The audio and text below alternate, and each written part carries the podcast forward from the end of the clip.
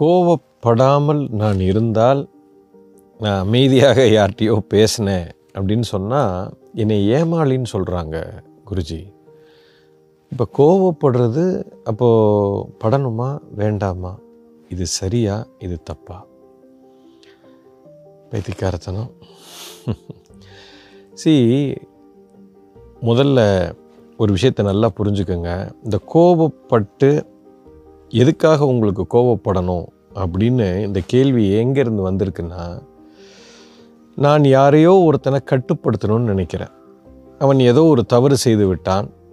அவனை நான் கட்டுப்படுத்துறதுக்கு கோவப்பட்டு அவனை திட்டினாலோ மிரட்டினாலோ அப்படி இருந்தால்தான் அவனை நான் கட்டுப்படுத்த முடியும் அப்படின்னு தவறாக புரிந்திருக்கிறீர்கள்.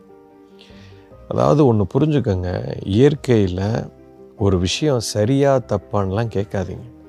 உங்களுக்கு ஏதோ ஒரு விஷயத்தை நீங்கள் செய்யும் பொழுது உங்களுக்கு பாதிப்பு ஏற்படுது அப்படின்னு சொன்னால் இது இயற்கையின் ஒரு சட்டம். ஏதாவது நான் ஒரு ஒரு விஷயத்தை செய்யும் பொழுது எனக்கு பாதிப்பு ஏற்பட்டால் அதை தவறுன்னு வச்சுக்கலாம். சரி தவறுன்னெலாம் ஒன்றும் கிடையாது.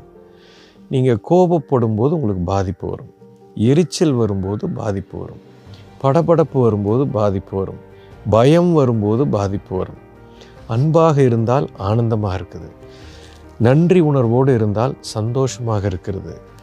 ஒருத்தர் மேலே நம்ம புகழ்ந்து இன்னொருத்தரை சொல்லும் பொழுது எனக்குள்ள ஒரு பூரிப்பு ஏற்படுகிறது. பாருங்க இந்த மாதிரி செயல் செய்தால் எனக்கு சந்தோஷம் கிடைக்கிறது.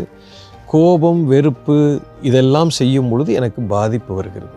இவ்வளோதாங்க பாயிண்ட்டு வாழ்க்கையில் நீங்கள் ஆனந்தமாக சந்தோஷமாக இருக்கணுமா?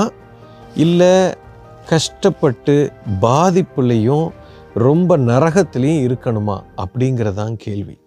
இதில் சரியா தப்பாங்கிறதெல்லாம் கிடையாது. பாதிப்பு வேணும்னா கோவப்பட்டுட்டே இருங்க.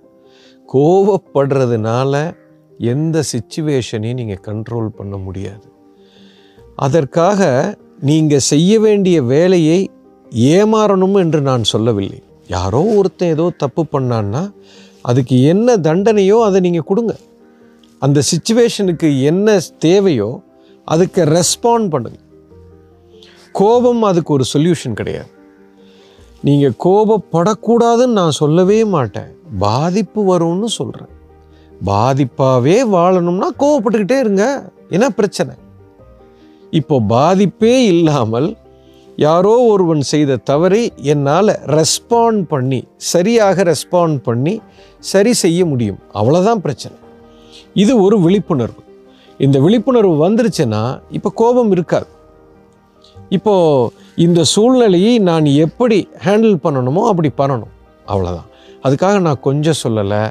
அவரை கட்டிப்பிடிச்சி முத்தம் கொடுக்க சொல்லலை. யாரோ ஒருத்தர் தவறு செய்தால் அதற்கு உரிய தண்டனையை தாராளமாக கொடுங்க. அதை சிரிச்சுக்கிட்டே கொடுங்க சார். அனுபவிச்சுட்டே கொடுங்க ஜாலியாக கொடுங்க. எதுக்கு கோபப்பட்டு எரிச்சல் பட்டு அந்த தண்டனை அவனுக்கு கொடுக்குறீங்க? இந்த கோபம் எரிச்சல் வரும்போது முதல்ல அவனை தண்டிக்கிறதுக்கு முன்னாடி நீங்கள் எரிஞ்சு சாம்பல் ஆகுறீங்க சார்.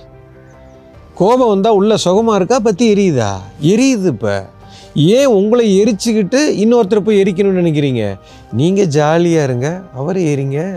என்ன பிரச்சனை இப்போது யூ அண்டர்ஸ்டாண்ட் ஸோ சரியாக தவறாலாம் இங்கே பாயிண்ட் இல்லை. பாதிப்பு வேணுமா வேண்டாமாங்கிறதான் இங்கே பாயிண்ட் புரிஞ்சிருக்கும்னு நினைக்கிறேன்.